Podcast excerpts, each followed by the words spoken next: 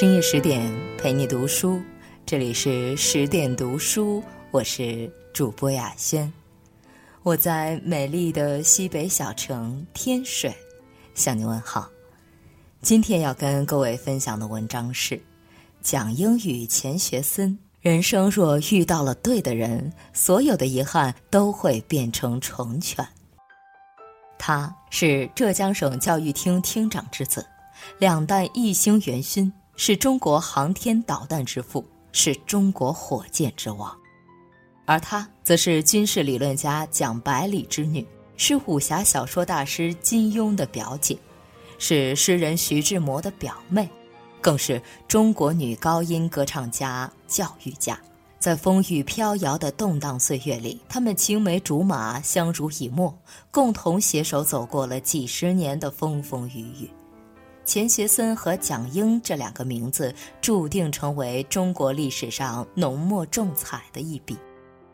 读过蒋英和钱学森的故事，方知婚姻最好的状态，从来不是崇拜和宠溺。而是你很好，我也不差。只要遇到那个对的人，世间所有的遗憾终究变成另一种成全。蒋英和钱学森相识在懵懵懂懂的小时候，钱家和蒋家是故交，两人的父亲早年就读于杭州的求是学院，同窗三年，是无话不谈的好朋友。蒋家一连生了五个女儿。钱家只有钱学森一个儿子，钱妈妈看到蒋英从小聪明乖巧，很是羡慕，就提出要从蒋家将他过继来抚养。这一年，蒋英四岁，钱学森十二岁，一儿一女承欢膝下，钱夫人高兴得不得了。闲暇时，常让钱学森和蒋英合唱《燕双飞》。看着两人一唱一和的样子，钱夫人心里有了打算。可快乐的日子没过多久，蒋英就吵着要回家，因为比他大八岁的哥哥钱学森虽然有很多好玩的玩具，但从来不带他玩。钱夫人虽然不舍，但她也拗不过蒋英，于是便和蒋家约定：既然做不了干女儿，将来就做我的媳妇吧。没想到，当年的一句玩笑话竟然一语成谶。两个童年时候以兄妹相称的孩子，在分别的十几年里，各自在为自己的梦想默默努力着。钱学森埋头做学问，蒋英潜心搞艺术。后来，一个去了美国留学，一个去了欧洲留学，两人天各一方，只是从父母的口中略知对方的状况。多年以后，留美的钱学森年纪轻轻已成为美国加州理工学院的教授，而蒋英不仅在上海举行独唱音乐会，更是在国际上屡获大奖。科学与艺术，两个人在不同的领域里绽放着同样耀眼的光彩。聪明的蒋英没有早早将自己交给爱情，他知道。在爱情还没有到来之前，再怎么努力也是强求不得，等待无期。就像屠呦呦说的那样：“不要去追一匹马，用追马的时间种草，待到春暖花开时，就有一匹骏马任你挑选。在还没有遇到那个对的人之前，不妨先遇到对的自己。优秀独立是你寻找爱情路上最大的底气。”待到有一日你遇到那个对的人，便可以勇敢地拉起他的手，对他说：“所爱隔山海，山海皆可平。”钱学森留美毕业回国的那一年，蒋英二十七岁。二十七岁的蒋英早已被列为大龄剩女，身边的闲言碎语不少，蒋英却不慌不忙。对待婚姻，他一向是宁缺毋滥的态度，从来不肯有半分将就。更何况，有野心的女人从来不允许自己的价值只有柴米油盐。他在等待，等一个能理解他、支持他，在精神上能与他匹敌的男人。如果那个人不来，他宁可一个人。没想到，钱学森的回国让两个人不经意间和爱情。撞了个满怀。不得不说，年龄对男人而言还是更友好一些。三十六岁的钱学森一回国，就成了上海滩钻石级别的单身汉，年轻有为，长相帅气，再加上又是高官之子，邀请钱学森吃饭的各路长辈络绎不绝。当然，醉翁之意不在酒，吃饭的目的是想把钱学森招做自家的乘龙快婿。当时，蒋英的闺蜜也看上了钱学森，便央求蒋英也组织一个相亲饭局。蒋英没有细想，便答应下来。可一见面，尴尬的事情发生了。蒋英的闺蜜一眼相中钱学森，可钱学森的眼睛只在蒋英身上停留。爱情就像一颗种子，在钱学森的心里生长开来。当那个贵族小姐迫不及待地邀请钱学森去她家观赏名画时，钱学森毫不留情面地回绝：“不好意思，我没空。”几天后，钱学森在交大举办了一次学术讲座，蒋英前去旁听。演讲时，时而沉着冷静，时而慷慨激昂的钱学森，深深地吸引住了蒋英。讲座结束后，钱学森送蒋英回家。在沉默了良久之后，钱学森终于说出了压抑在心中的话。他轻声地问道：“咱们一起去美国好不好？”一起去美国意味着结婚。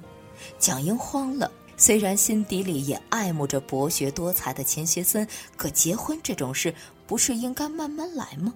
慌不择路的蒋英随便找了个理由搪塞说道：“不行，我已经有男朋友了。”没想到钱学森更直接的回道：“我也有女朋友，但从现在开始，你的男朋友不算，我的女朋友也不算，我们开始交朋友。”蒋英又说。要不然咱们互相了解一下，先通通信。钱学森还是不依，不行，现在就走。一向不乏追求者的蒋英第一次遇到这样赤裸裸的告白，他的心情如同少女般小鹿乱撞。钱学森答应，给一点时间让蒋英考虑。几天没联系，就当蒋英以为钱学森不过是开玩笑时，他又来了。仍然是那句话，我们什么时候去美国？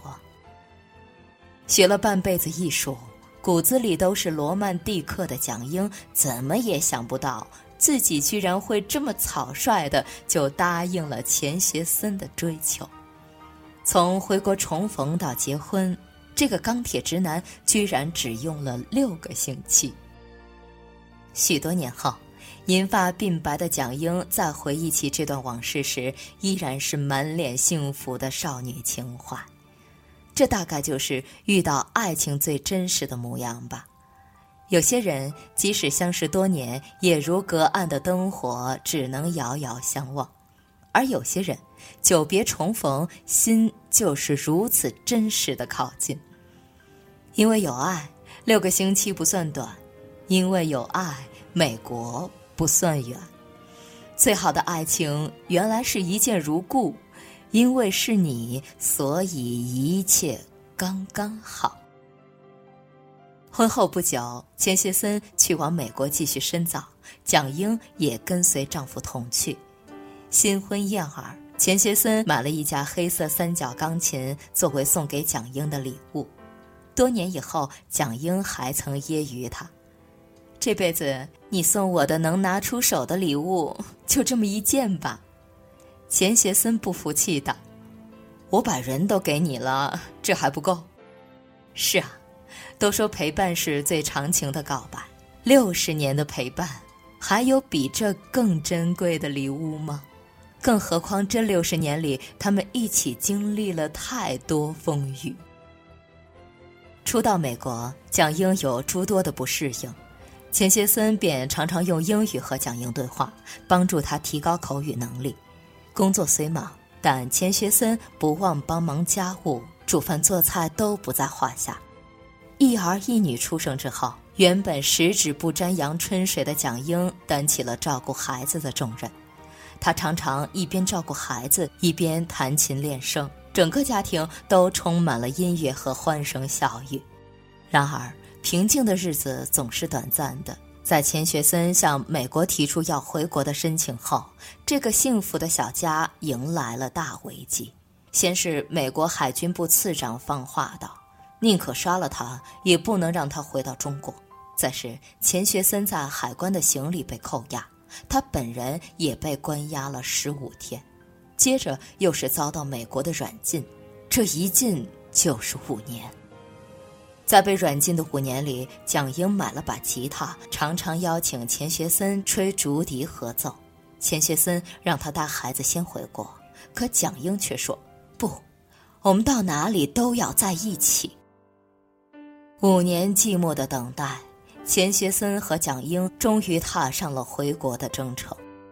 作为中国导弹研制的技术领导人，钱学森身上背负了太多的秘密。他常常神秘失踪许久，而蒋英要处理料理家里的一切事务，还要忍受丈夫死活不明的痛苦折磨。可是，坚强的蒋英并没有被打垮。她知道，爱一个人就是允许他去追求自己的价值与梦想。她更知道，想要跟上丈夫的脚步，自信地站在他身边，就必须永远不放弃自我的成长。正是这份坚强，让蒋英没有成为钱学森背后默默无闻的小女人，而是成了中央音乐学院的知名教授。任教多年，他桃李遍天下。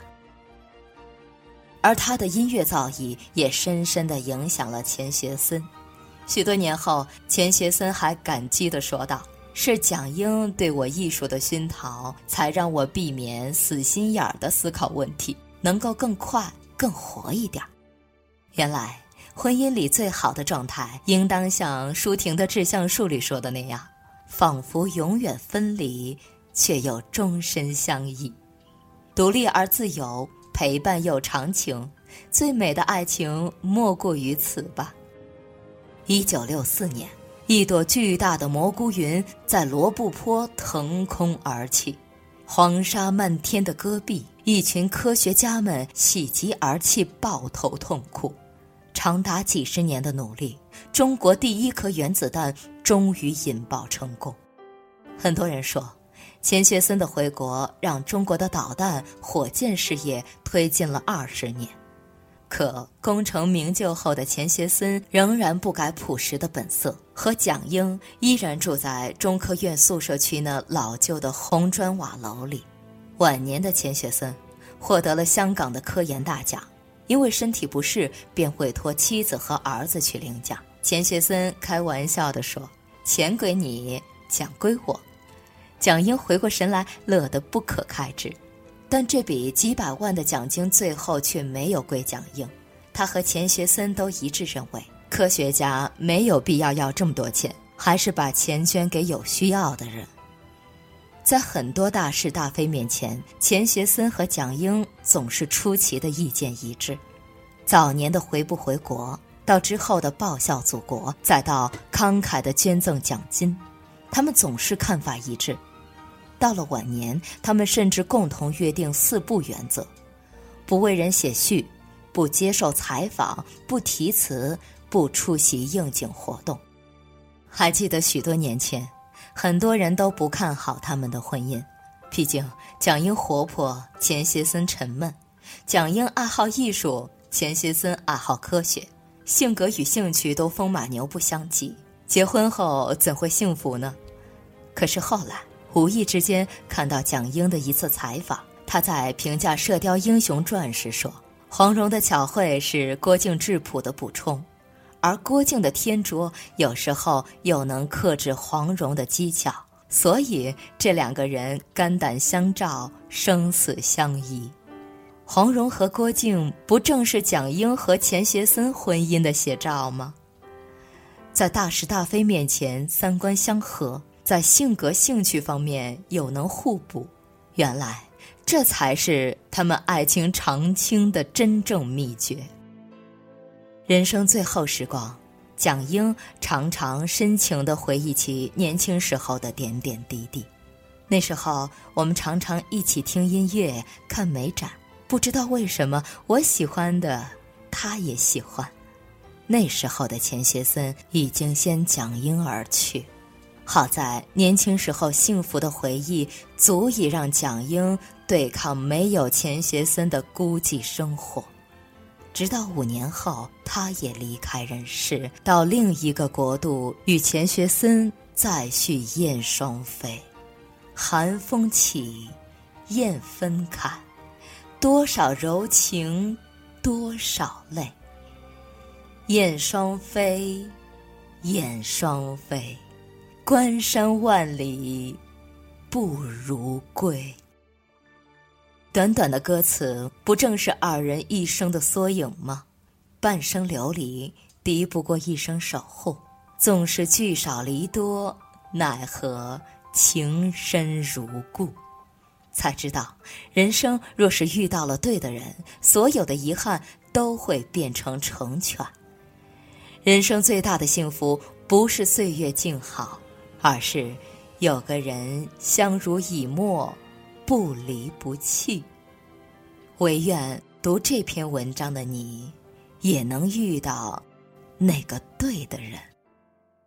深夜十点，今天的文章就分享到这里。更多美文，请继续关注微信公众号“十点读书”，也欢迎把我们推荐给你的朋友和家人。让我们一起在阅读里遇见。更好的自己，我是主播雅轩，我们晚安。